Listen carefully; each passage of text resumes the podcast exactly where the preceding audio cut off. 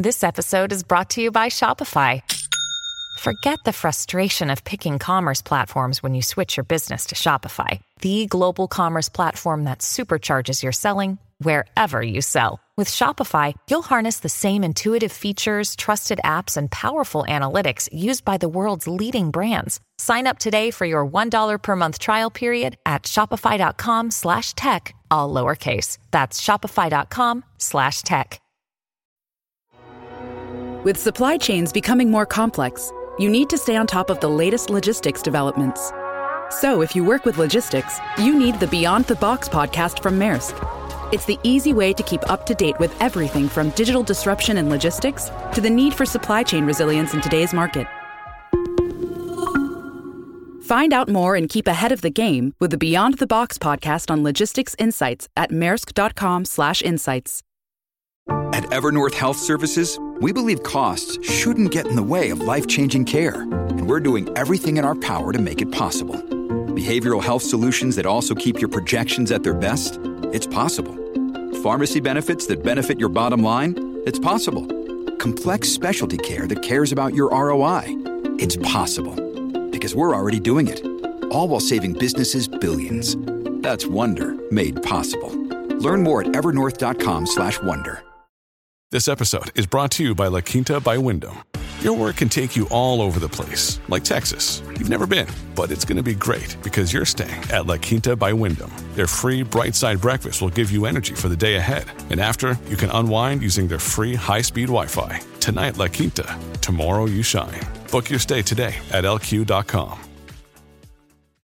Ryan Reynolds here from Mint Mobile. With the price of just about everything going up during inflation, we thought we'd bring our prices down. So to help us, we brought in a reverse auctioneer, which is apparently a thing.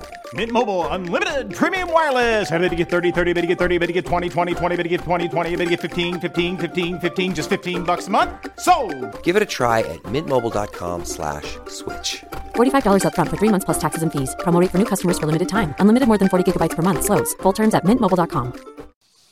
Yeah, and so then they continue. There's an extensive literature uh, and numerous studies pointing to the distributional impact of climate change on poor countries and the need to scale up international mechanisms, IMF, World Bank, to finance their transition and reduce their vulnerability to climate change related events with well known implications for massive migration. Mm-hmm. That's driving the refugees out. Yep. 2.3 climate change as a source of monetary instability. And what does my note say? It's not the central banks, it's the climate. right. So the banks have not they they they haven't created monetary instability. No, it's not the banks. It's the climate. Unbelievable. I- Yeah, wouldn't it be so amazing if this did get out like mainstream? Oh yeah, I mean, look, they're, they're literally citing a, a study from 2017, McKibben. Well, do you know who M- the McKibben guy is? No, that's, I don't. That's a crazy activist dude. We're gonna get into him. He's he's all over these documentaries. He's a nut job. Anyways, anyhow, can you continue on, folks? Um, pressure on the supply of agricultural products and energy are particularly prone to sharp price adjustments and increased volatility, uh, which are causing climate-related shocks on inflation. So the inflation is caused by the The climate. climate. yeah. It makes sense. another makes sense. another thing I can't figure out, like how does it uh, the temperature cause inflation or impact actual banking? I, you know, things that just don't add up for me. Maybe I'm missing something. I don't know. Maybe it's just me. Yeah, I guess it's with, with with every one tenth of a degree, uh, the temperature goes up. That's one point of inflation. Apparently, I don't I don't know where they got the mo- I don't know where they got the model, but I think what we should do is we should develop a calculator app that we launch in the app stores, where you plug in the temperature for the day, and then it shows you what the inflation rate is.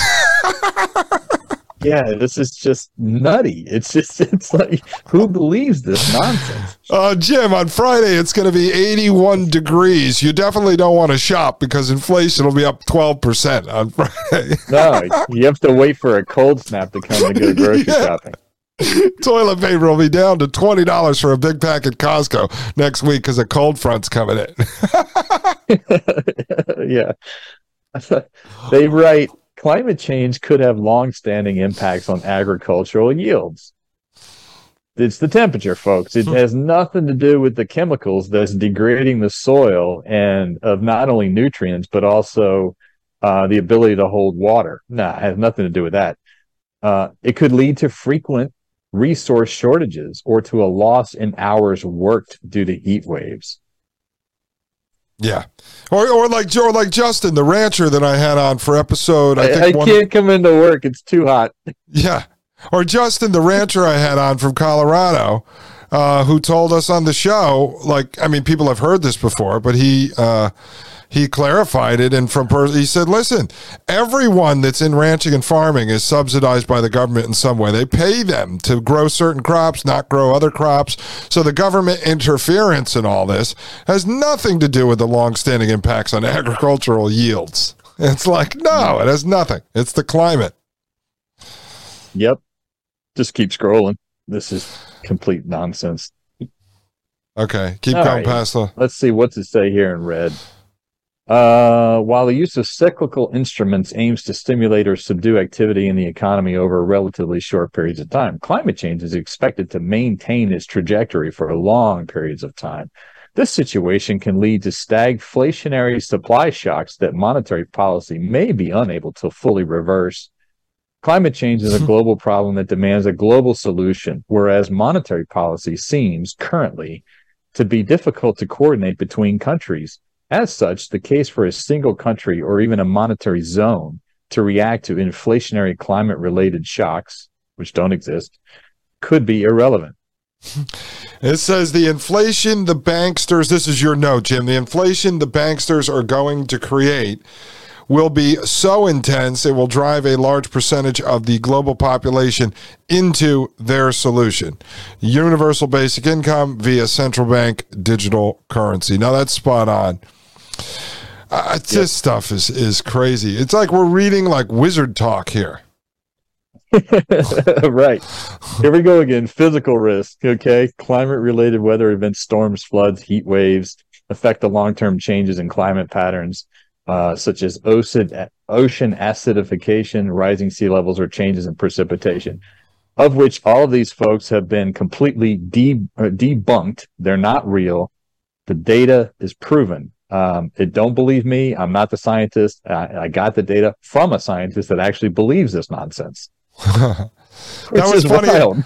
That was funny up there too. They said they were going to have a hard time shifting all this uh, cross-border monetary policy, but it was going to be easy just to like fight climate change worldwide. Like we could get everyone board on that, but we can't deal with the monetary policy when they call it a world currency system already because all the central banks are all part of the same organization. It's just comical. Oh, and don't tell me that, that it's hard for them to coordinate the central banks, you know, which is what we just read. Well, they did it in 2008 and 9 Mhm. quite easily. Yeah, it's uh, simple to do. Um, do we want to look at this or no? Uh, transition risk. What are the financial impacts that could result from rapid low carbon transition? Well, a lot. Okay. Keep going. Here we right, go. introduction to stranded assets. Yeah. So the by limiting the global warming to less than one and a half degrees Celsius requires keeping a large portion of existing fossil fuel reserves in the ground. And then your note here says, So- where will energy come from? Wind, solar, where will the metals and minerals come from to rapidly transition to a low carbon economy? And and this is and folks, if you want to know about all that, go back to episodes 80 and 88 because that's where we broke down all their documents where they admit they cannot replace fossil fuel with wind and solar and these uh, so-called alternative energy sources. They just can't do it. They don't even Right. have the resources to do it. They don't have the mines necessary to mine all the lithium for the batteries. They just they admit they cannot do it. It's impossible. It's I mean Right. it's coming So from the people so that need to do it say they can't do it. For just for one bullet point, that geology survey of Finland proved uh, in a thousand pages that to go to have the entire planet go to 100% wind and solar electricity and only 30% of the automobile fleet to, to electric cars would require a 42 times, in other words, 42,000% increase in lithium production. Yes. Which they which they admit they cannot do. They can't do it. Yeah. Okay, credit risk. Climate related risk can induce, through direct or indirect exposure, a deterioration in a borrower's ability to repair their repay their debts. Um, okay, so again, go back to the the temperature and the inflation, right? Well, the temperature's too hot. I can't pay my mortgage. I'm sorry. Thereby leading to higher probabilities of default and a higher loss given default. Moreover, the potential depreciation of assets used for collateral can also contribute to increasing credit risk. yeah, it's called them stopping you from working. You can't pay your mortgage. Guess what? They're going to come and steal your house too. That's what's going to happen. Yeah. So the forward-looking nature of climate-related risk towards a new epistemology of risk. Just highlight the word. I had to look that word knowledge. up. I'd never heard of it. It's called the theory of knowledge. This mm-hmm. is important because we're going to see this term uh, going forward in this document. It's the theory of knowledge. Epistemology. Yeah. Yeah. What does the theory of knowledge mean? It means it's made up. Folks, that's the word of the day here epistemology. E P I S T E M O L O G Y. That's back from the old Bill O'Reilly days. Word of the day epistemology. Look it up, folks. Look it up. Yeah. the potentially st- beautiful word. yeah, beautiful word. Do your Trump impersonation of that word. Beautiful word. That's a beautiful word. word. Epistemology, ladies and gentlemen. Epistemology. So great. We love epis. We love temologies. So fantastic. Temologies are great. Put a little hot sauce, a little salsa on them. So delicious. so great. Believe me. Believe me, folks. Believe me. We sell them at the it's Trump Hotel lobby, bar and grill. So great. So great so they write here the potential the potentially systemic risks posed by climate change explain why it is in the interest of central banks, regulators, and financial supervisors to ensure that climate related risks are appropriately understood by all players. In other words, think like us. It is therefore not surprising that the first recommendation made by the NGFS, which is these uh, group of central banks, regulators, and financial supervisors, in its first comprehensive report called for, quote, integrating climate related risk into financial stability monitoring and micro supervision. this is micromanagement comes comes comes to mind there. Yeah, folks. Um, but you see how deep this rabbit hole goes? I mean, Jim, when you go to just trip try to figure out if the climate industry is fake, next thing you know, we have like uh, 20 hours of episodes dissecting this stuff. Yeah, so this is interesting. So they write the problem is that ex- extrapolating historical trends can only lead to mispricing of climate related risk, as these risks have barely started to materialize. Okay, well, if they've barely started to materialize, why do your charts and graphs go back to 1750 or 8 or 10,000 BC?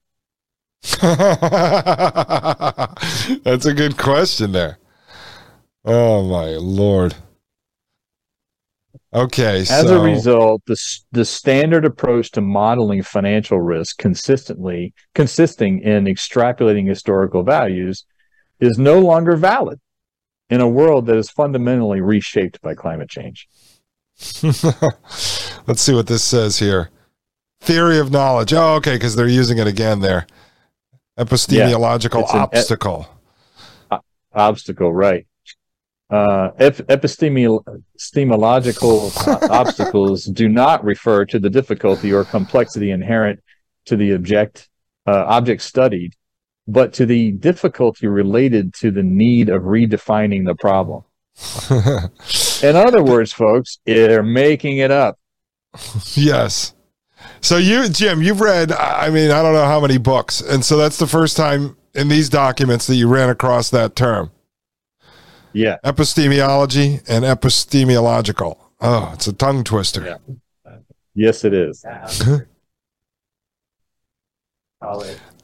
Uh, we keep, Um, yeah, just keep going. all right. Folks, when you hear me pause, it's just, uh, you know, I read this document three months ago, so I'm just quickly scanning it to refresh my memory. yeah, there's a lot of stuff, folks. I'm like, I'm serious. There's in this trove, there's 196 documents, not pages, documents. Yeah. So here they're talking about some insurance companies are reassessing their cost of insuring physical risk. Some rating agencies are increasingly reevaluating credit risk in the light of growing climate related risk. And some asset managers are becoming more selective and inclined to start picking green assets and or ditching brown assets in their portfolio allocation. Oh, gee, folks, what does that mean? Does that mean BlackRock and Vanguard are picking companies or telling companies what they need to do or financing certain activities versus not financing other activities? Yeah, this document was written in January of 2020 or published Mhm. in January 2020. Yeah. And I found some green and brown assets in Willie G's uh, diaper this morning. So, Which one stunk worse? all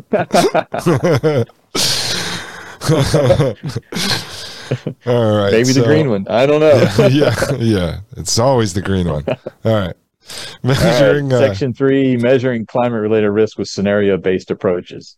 Scenario based approaches. In other words, we're going to model two, three, four different uh, potential outcomes. Okay. all right. So we're going to blast through here. Let's see. Uh, climate related risks are largely uninsurable or unhedgeable as long as system wide action is not taken. What the hell? This is crazy. I wonder who actually Yeah. sat in the room and wrote this. Right. Only a structural transformation of our global socio-economic system can really shield the financial system against green swan events. This calls for alternative epistemological positions, which is the theory of knowledge positions, that can fully embrace uncertainty and the need for structural transformations. Yeah. And folks, remember, this is coming out of, I just to put this in, this is coming from the Bank for International Settlements, like the Bank of the Central Banks and so much more. Basically, I would, Jim, what would you say, in your opinion, BIS is the highest level sort of like face forward company organization that we can look at that wields power in the world, right? Like this is the most Oh yeah. the, They're the at the highest level one that we're allowed to look at. Because, like you said, when you do the research in the BIS, you hit sort of an iron curtain. There's a brick wall that you Yes. can't really get behind to see who's actually behind them.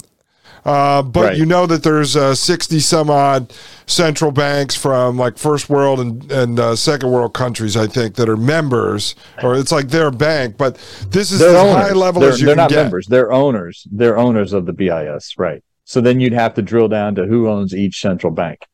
Okay, and so this is basically highest level you can get. You're you're basically reading like this professorial uh, paper written by some. Uh, I mean, this is like a theory that they're writing. I, I mean, really, there's. It seems like there's no knowledge. evidence. Yeah, exactly. That's what we're just going to call this theory of knowledge.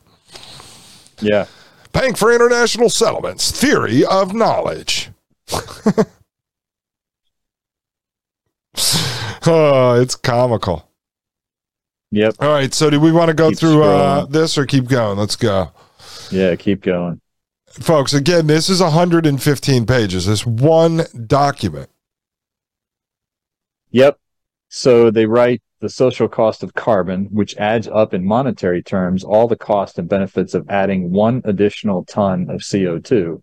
And the choice of a rate of discount of future damages can provide, quote, almost any result one desires, end quote, and lead to outcomes and policy recommendations that are grossly misleading.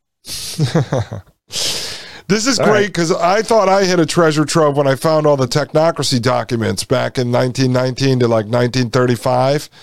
This is actually bringing all of those documents to life. Like we could publish this as one giant encyclopedia of technocracy. Yeah. Yeah, we can. Keep scrolling. All right. All right. So we're going through past right, some so- charts here. So it says, moreover, the, the all the major energy transitions in the past have taken the form of energy additions in absolute terms. That is, they were energy additions more than energy transitions. For instance, biomass uh, has decreased in relative terms, but not in absolute terms. In other words, what they're saying is the percentage of overall energy globally has bi- for biomass has decreased, but the tonnage has increased because the, the the global population increases has been increasing as well as uh, developing countries developing.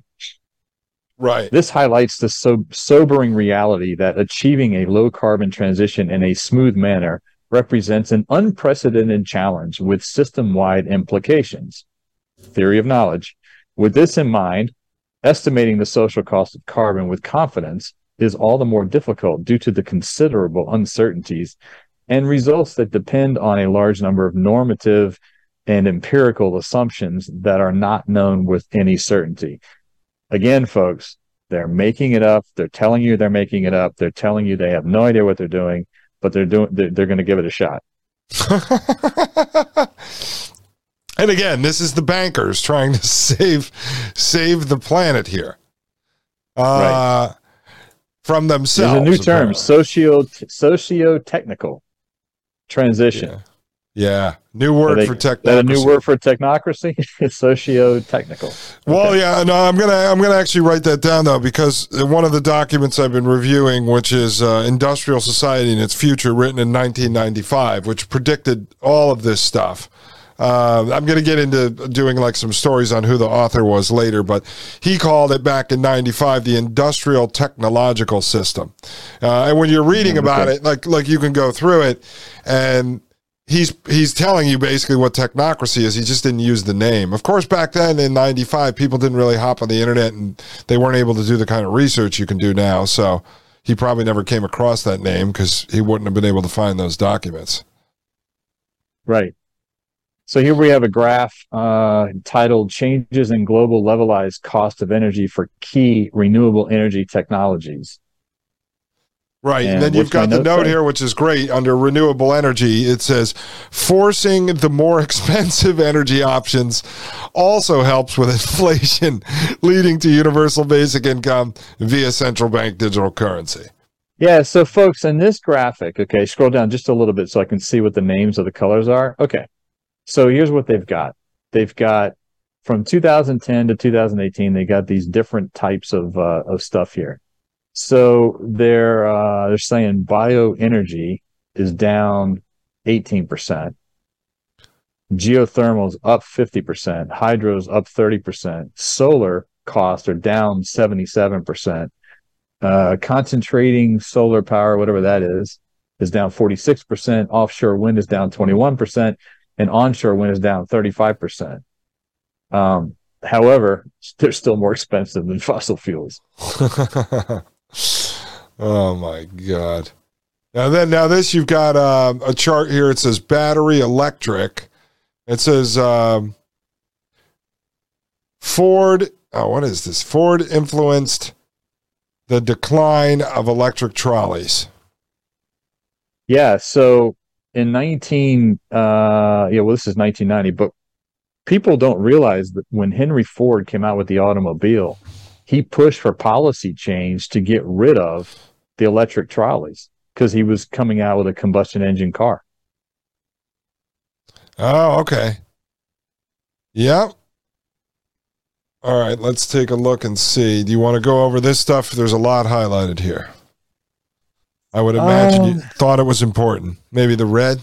Yeah, yeah. I'll I'll just read these two paragraphs. So, the successful implementation of technologies does not depend only on their relative prices, but also on the so-called socio-technical regimes in which they operate.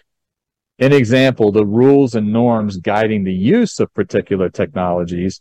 For instance, once car based transportation systems are set up in a city or country, they largely become self sustaining by formal and informal institutions, such as the preferences and habits of car drivers, the cultural associations of car based mo- mobility with freedom, mo- modernity, and individual identity, the skills and assumptions of transport planners, and the technical capabilities of car manufacturers, suppliers, and repair shops.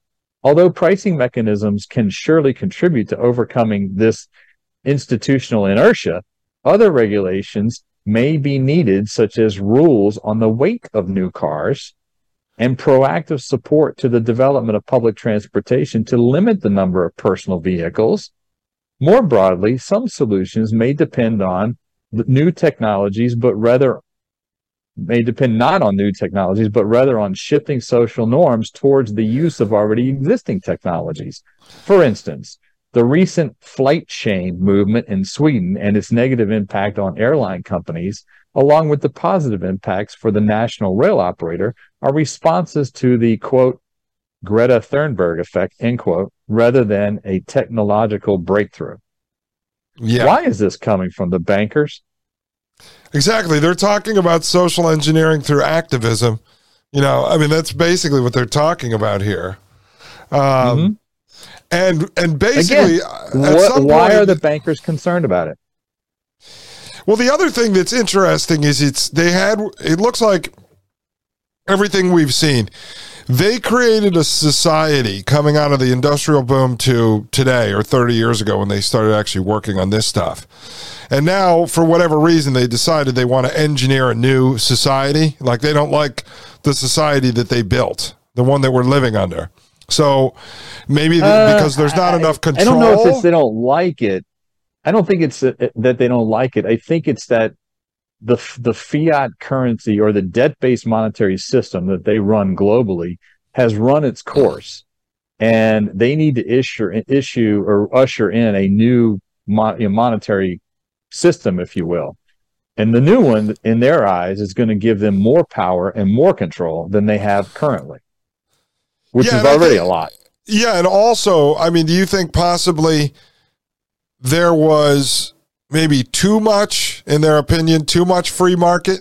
There's too many small, medium sized business entrepreneurs that aren't part of the system or weren't part of the system that made it. They don't really like that. They want to further condense all this down and centrally control everything. Well, they, they, they definitely want more power and more control. And with the technology we have today, they see an opportunity to not just make a small incremental step in gaining more power and more control. They can, they see the opportunity to make a giant leap forward. Yeah, I think so. I, I think that's definitely true. They I mean, because mm. the concepts that started rising from technocracy that really grew out of progressivism, socialism, and communism. That's uh, when you really look at the roots because controlling the means of production, the distribution of goods and services under technocracy is really just the principles of communism.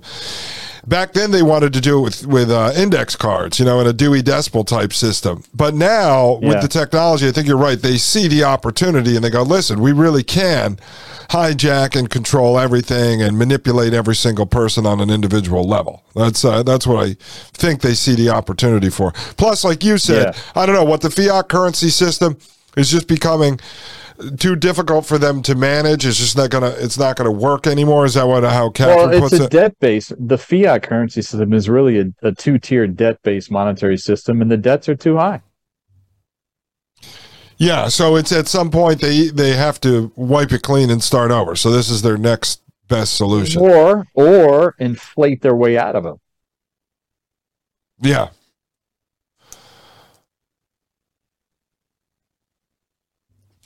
inflation reduces the, the, the debts. Right. So, but I mean, that's what you, that's a lot of what uh, Catherine Austin Fitts talks about, right? Mm-hmm, um, mm-hmm. One of the reasons why they're trying to transition into this new model. Uh, I think she's briefly mentioned it. Okay. All right. So, should we uh, continue going through yeah, this? continue. Or, yeah. Let's continue. All right, let me give it to you big on the screen, Jim. Uh, let's see here.